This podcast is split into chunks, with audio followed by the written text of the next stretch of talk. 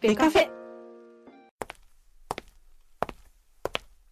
前回のジャイアンツキャストが2013年最後の放送だと言ってしまったんですけど、うっかりしておりました。ベカフェの新コーナー、パリーグ FM の第2回、ゲストにフォックスロット君をお招きしてのお時間でございます。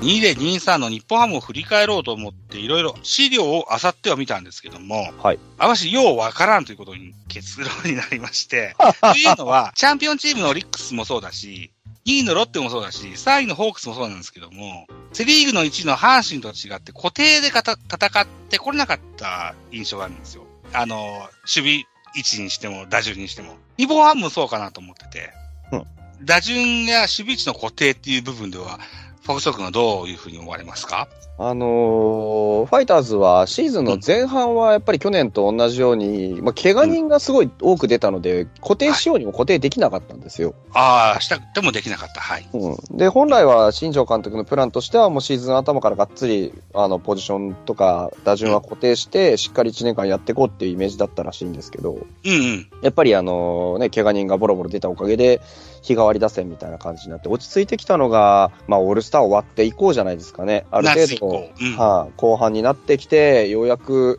まあ、波がね、こう、独り立ちしたっていうのもあって、うん。しっかりと固定できるようになってきたかなっていうところでしたね。ということで、改めてですよ、ちゃんとした正式なデータじゃなくていいから、フォクソ君の感覚というか、うーん、体感でいいので、はいこのようなレギュラーポジションでシーズンを戦いましたっていうのを聞いていけたら嬉しいかなと思います。あまずキャッチャーー。から伺いたいんです。キャッチャーは、まあ、基本的にはうん、伏見トライですね。伏見のマスクが多かったですかというか、伏見のマスクを本来は基本にしたかったはずですね。 ?FA 取ったしね。うん、そうですうね、それもありますし、やっぱり伏見の、まあ、リードの安定感ですとか、あの経験値があるじゃないですか、はい優勝チームから来てるわけですからね、はいはい。だから、まあ、もたらすものっていうのもそうですし、エースを育ててほしいっていうのもあるので、やっぱりピッチャー陣の経験値のためにも、伏見トライとなるべく組ましたかったなっていうのはあると思います。ああ、若手のピッチャーに対して、経験値のあるキャッチャーと組ますっていう、経験値を与えたいという。うんそうですね。なるほどね。うん。じゃあ、伏見が一番マスクをかぶったとして、2番ぐらいはどの辺がマスクをかぶったことだったんですかね。 2番目のキャッチャー、2番目のキャッチャーは、まあでもこ、うんまあ微妙なところです。アリエル・マルティネスかグッジかぐらいじゃないか。まあ印象ですよ。完全に印象ですけど、やっもちろぱアんリアリエル・マルティネスのやっぱ存在感ってでかかったですよね。どちらかというと、打力が強い選手のような印象うです、ん、そうですね。でも壁として的が大きいですし、体大きいですからね。的が大きいですし、で、キャッチングとかも思ったよりも、あの、きちんとしてましたし、全然保守として見れるものを多く持ってたので、ちゃんと使えましたよね、キャッチャーとして。なんかそのなるほ、ど色うん、ね、外国人としての色物じゃなくって、ちゃんとキャッチャーという戦力の一環として数えられるだけのものを持ってたので、かつて、ロッテのディアスっていう人がキャッチャーしたことあったけど、それとは違うよというようなそうですね。なん印象かです、かね。うん。うん、そうですね。ちゃん、ちゃんとやってましたよ、本当に。はい。じゃあ、キャッチャー、この、んだから、メイン捕手が伏見で、2番手捕手がマルチネスという印象。ちょっと 待ってね。ヘッドヘッドセットがうまいこと、ヒット しない。はい、はい。はい。えー、いうような印象でいいですかね。そんな感じですかね。はい、わかりました。続いて、ファースト行ってみましょうか。ファーストはですね、まあ、基本的には清宮だったんですけど、結局清そ宮はの、まあ、マルティネスとかも守ってたのもありましたし、うんうん後半は野村祐希をファーストにして、清宮をサードにしてっていうのもやったりしてたので、そこはまあ微妙なとこかなとは思いますけど、まあ、基本戦としては野村かな、後半は。後半は野村ということは、2024は野村の可能性は高い。高い。とは思いますね。サードは清宮と。うん、そうですね。えー、っと、じゃあ、そのサードの話も出ました。じゃあ、はいまあ、サードでいきますか。2023年の、えー、多くサードについた選手で言うと、どうなりましょう。まあ、だから、前半戦は野村だったんですけど、後半は清宮ですよね。うん、うん、うんうん。もうじゃあほぼそのほぼ清宮だったはずです、後半戦は。じゃあ、2024は、サード清宮、ファースト野村で行きそうな感じいかな。きそうですね。うんはい。わかりました。わかりやすいですね。うん。ははいい。はい。セカンドはどのような感じでしょうね。セカンドが一番今年固定がなかなかできなくて、んうん実際は、そうですね、セカンド、誰なのかな、加藤豪介は序盤使われてましたけど、やっぱり途中、怪我でいなくなったのもあって、ちょっと固定というまでには至らなかったので、やっぱり、まあ、上川端であるとか、うん。うん。まあでもイメージは上川端しかないかな。菅野上川端ですか。んそうで。すね。まあ、怪我で離脱が多かったという加藤選手かもしれませんが、怪我さえなきゃ加藤がセカンド、ファショートが上川端が理想的ですか。それがですね、また微妙なところで、今度、ショートがですね、うんうん一番やっぱり働きが良かったのは奈良間なんですよ。奈良間。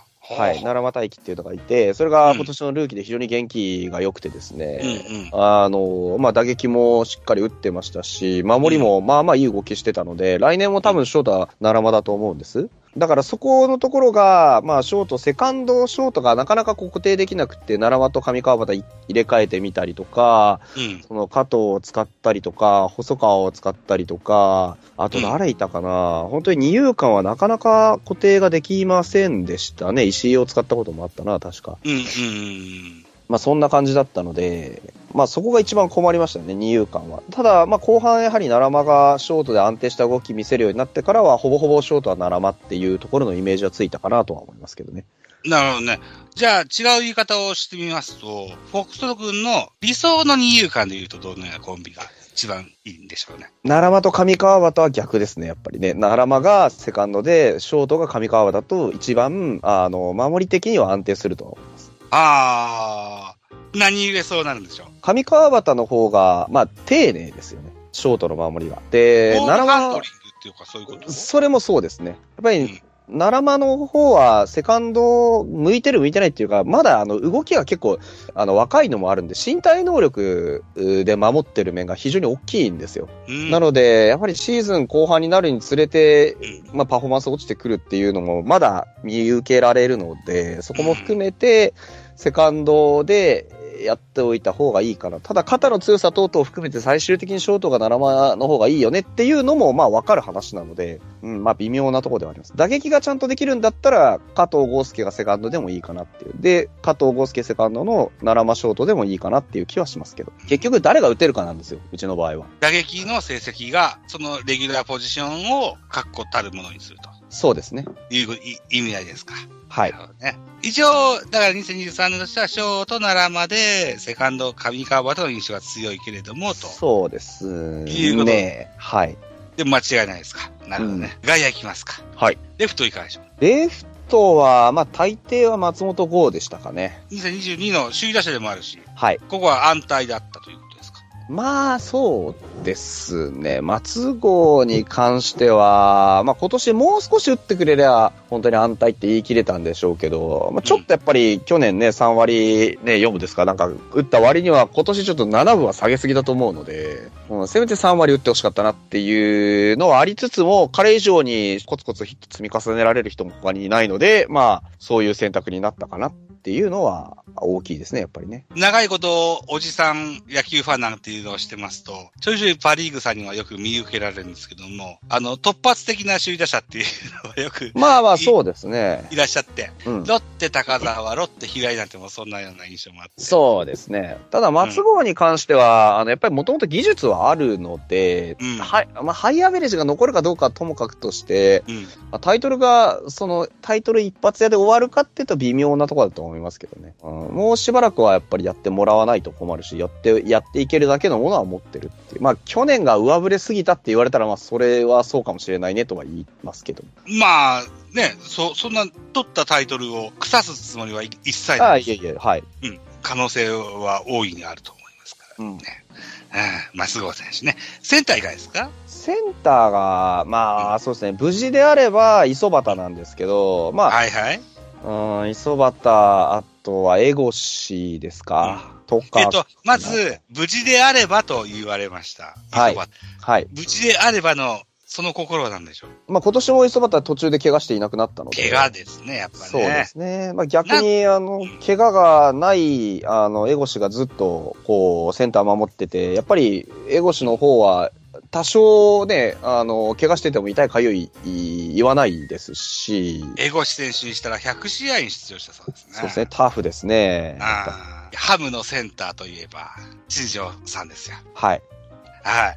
センターに対しての思い出って強いんじゃないのかと思うんですよ。まあ、それもあって、やっぱり、センターの守備には、ちょくちょく、まあ、うん口出しもしてたし、いろいろやってましたけど、でも、やっぱ、一番、新庄監督がこだわってるのは万波のとこですよね。ライト。ライト万波。はい。はい。あそこが一番、やっぱりまあ当然新庄監督がセンターの人ですけど、やっぱりライトの,、あの万波の方は、やっぱり、まあお金を取れるっていううレベルに達したので、やっぱそこは本当にこだわってずっと言ってましたよね。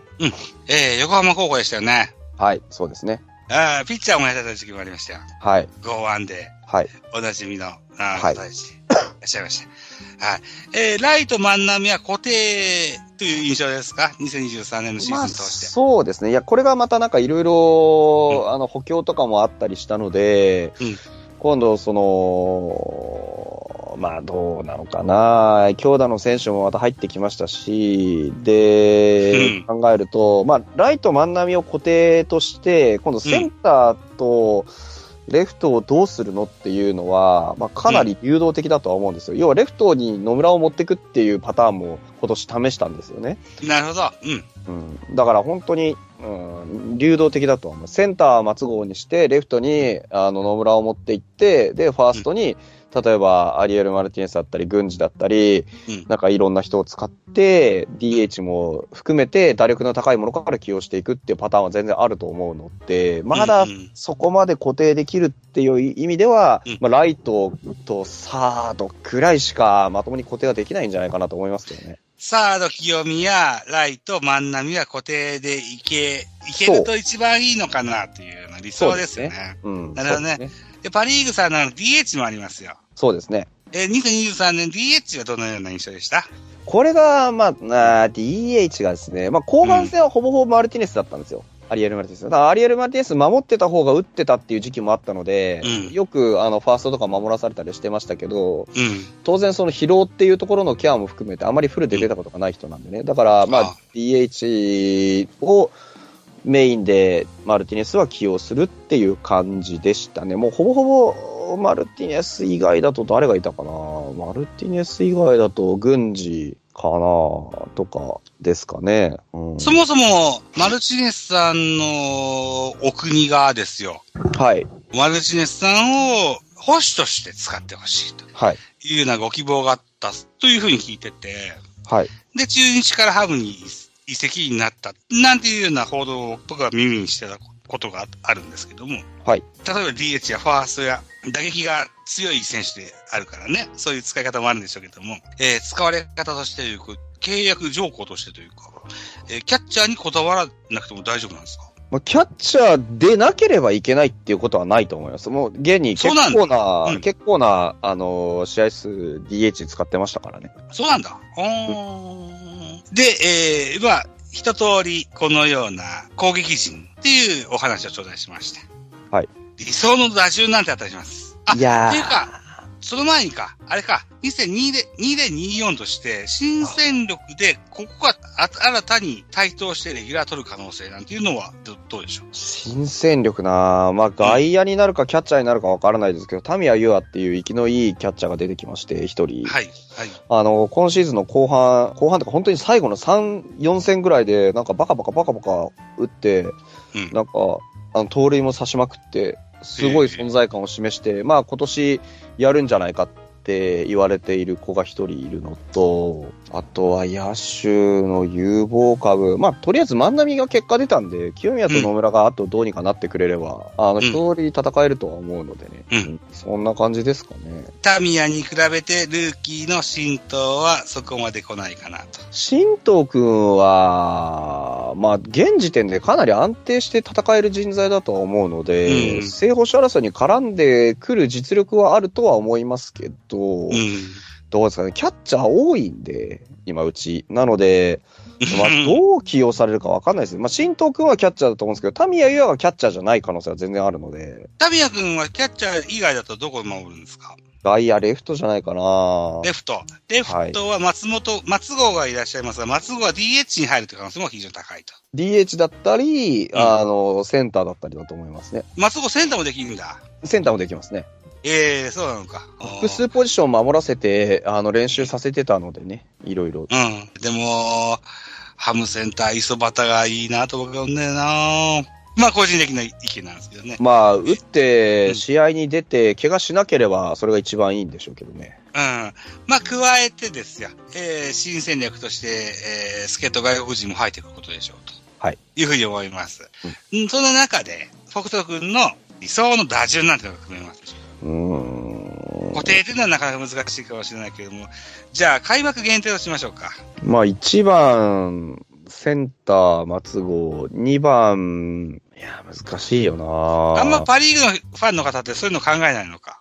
考えないというか、可能性がちょっと、いや、だからいろんな、その結局固定しきれなかった面が多いので、予想がしづらいです よね。まあ3番、4番、5番は、清宮、野村、万波になるのが一番いいんでしょうけど、今のところだと清宮、万波、野村だと思うので、3、4、う5。で、2番が、2番が難しいよな僕は2番、磯端の方が面白いと思ってるんですけどね。うん、ただ、んうん磯端にどこを守らすかっていう話になってくるんで、まあ難しい、難しいな。センター、センターが一番ふさわしいやー、結局外野も、外野も人材がいっぱいいるんですよ、結局。 うんうんセンタうん。でも DH 磯端はちょっと考えないじゃないですー、か考えにくいですけど、やりますからね、新庄監督。そうか。考えにくいことも全然やりますよ。 うんああ、なるほど。まあでもセンター、磯端にして、レフトを松郷にするのは安定感はありますけどね。レフ1番レフト松郷、2番センター、磯端、うん。 3番サード清宮、4番ライト万波、5番ファースト野村、6番 DH アリエル・マルティネス、うんえー7番ショート奈良間大輝、1番キャッチャー伏見トライ、9番、セカンド上川端大吾かな。うん、うん、うん、うん。あり得るかな、話だと思うし。そうですね。あんまり面白くはない予想ですけどね、これ。ただ、通年これではいけないよね、っていう感じですねう。ん、そうですうん。うんね。あすごくわかりやすい感じがしました。うんフォークス族のラジオでもおっしゃいますけれども、スクラップビルドの最中だと。そのか過渡期という印象ですよね。そうですね。でも必ずやここからスーパーヒーロー出てくるはずなんで、うん。楽しみなとこなんですよね。と思いたいですね、本当にね。 ほんとほんと。うん。だってこの平均年齢ないっすもん。予想の金めちゃめちゃ若いですからね。うんあのー、経験値。ずーっと、ドラクエで言うと、すはぐれスライムばかりいるような部屋に入ってるようなもんですから、 ね。 そうですね。ガッと伸びますよ、こっからね。うん。うん。さてと、ピッチャー行きますか。はい。ピッチャーも大変ですよね、ハムさんね。 そうですね。えーっと、上沢さんが抜けるんですかもう、もう、抜け行き先決まったのかないやー、まだ決まってないですね。まあ決まったのか。だから、もう上からですよね。やっとこさ、山本由伸が決まって、今日松井裕樹決まったのか。そうですね。ああ。もう日本人くくりですからね、ああいうの辺うがんね。本当にあ の、日本人のランクの順番に決まっていくんで、噂はだいぶ後だと思いますけどね。うん。だから、今後、今永が決まって、なんじゃかんじゃあっての噂はになってくるのかというふうな感じはするんだけど、噂は抜けるというふうな発想でまずいたらいいですよね。はい、そうですね。言うとですよ。ローって大変ですね。いやー、それは全然大変じゃないですよ、ローテは。大変じゃないですかローテは全然大変じゃないですね。ローテはむしろ、あの、数が結構いるので、あの、ローテに関しては、なんとかなります、全然。もう、頭から、伊藤博美、えー、伊藤博美の後は誰投げさせた山崎幸也はまだね、加藤、山崎幸也。サチが入れました、そう、これで表ローテ確定なんですよ。で、はいはいはい。とあ、でも裏の頭、まあいいや。とあの、ローテーションの、あの、順番は一旦置いといて、その3人ですね。うんうん伊藤、加藤、山崎幸也。うんで、金村翔馬、根本遥香、あー上原根健。本か。うんそうですそうです。これで6上人。原うん。で、去年先発やった鈴木健也とか、あと、北山くんとかもまだいるので、なので、合計で今8枚は確実に出てくる。先発でいけると。そう、出せる駒があるので、まあ、その中から谷間で誰を起用するのかとかも含めて、裏ローテは、まあ、金村くんと根本くんを中心に回っていくのかなっていう気はしますけどね。まあ、エース格としては、おそらく伊藤博美でも、そうですね行くんでしょうね。開幕投手は伊藤博美なので。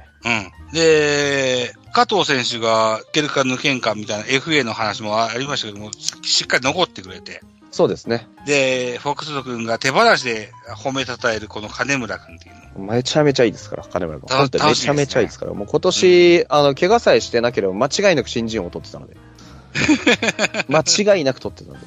じゃあ、ローテもし全然心配ないやった。リリーフ陣ですよ。ローテは心配ないけど、リリーフは心配なんですよ。宮西大先生はいかがですか 宮西大先生はもう、あの、コンディションが整ってくれれば何でもいいです。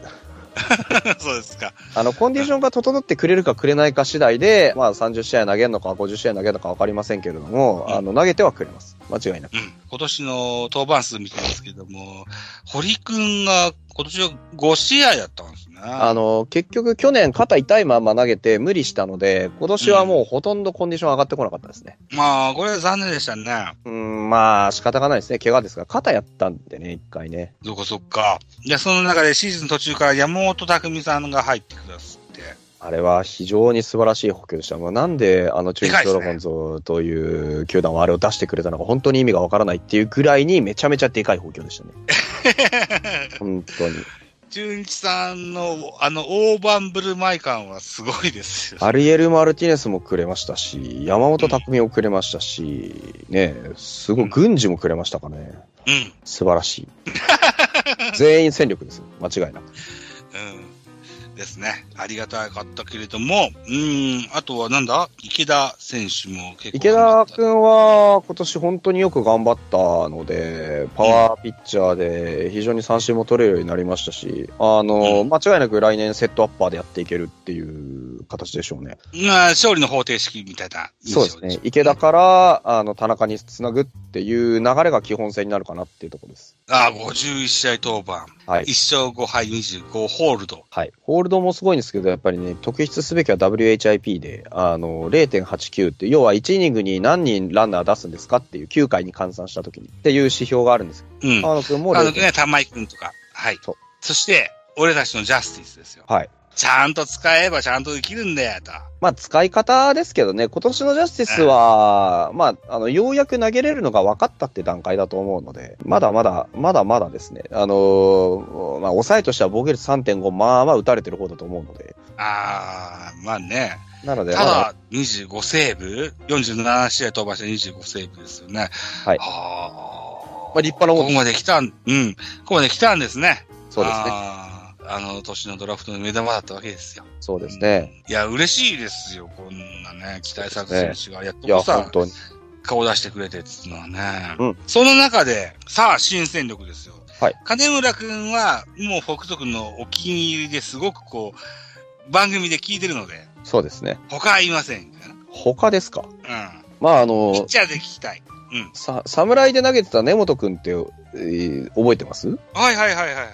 あの、彼は本当に、あの来年、まあ、二桁、うまくすれば二桁勝つ可能性もあるかなっていうぐらい、全部本当にプロセクトですね。そうですね。とか、あとは、僕が今買ってるのは北浦隆二ですね。北浦、ほいほいほい。はい。今年12試合投げてるんですけど、あの、う去年までは本当に、あの、言い方あるんですけど、全然取り柄のない選手で、もうなんか、球も強くなければコントロールも良くなくて、一体何をやったら打ち取れるんだろうっていうピッチャーだった記憶があるんですけど、今年全然一回り違う選手になっていて、うん。すごい、あの、防御率とかそんなに良くないかもしれないですけど、今年ちょっと注目してみたいなっていう選手ですね。コントロールもだいぶ良くなりましたし、球威があって、あの、スライダーのキレも良くなったんで、あの、うんほん左ピッチャー多いんですけど、うち。うんあの、特に中継ぎに。なんですけど、量産型の、あの、左のちょっと肘の低めのピッチャーの中で も、だいぶ頭角を表してきたかなっていう感じですね。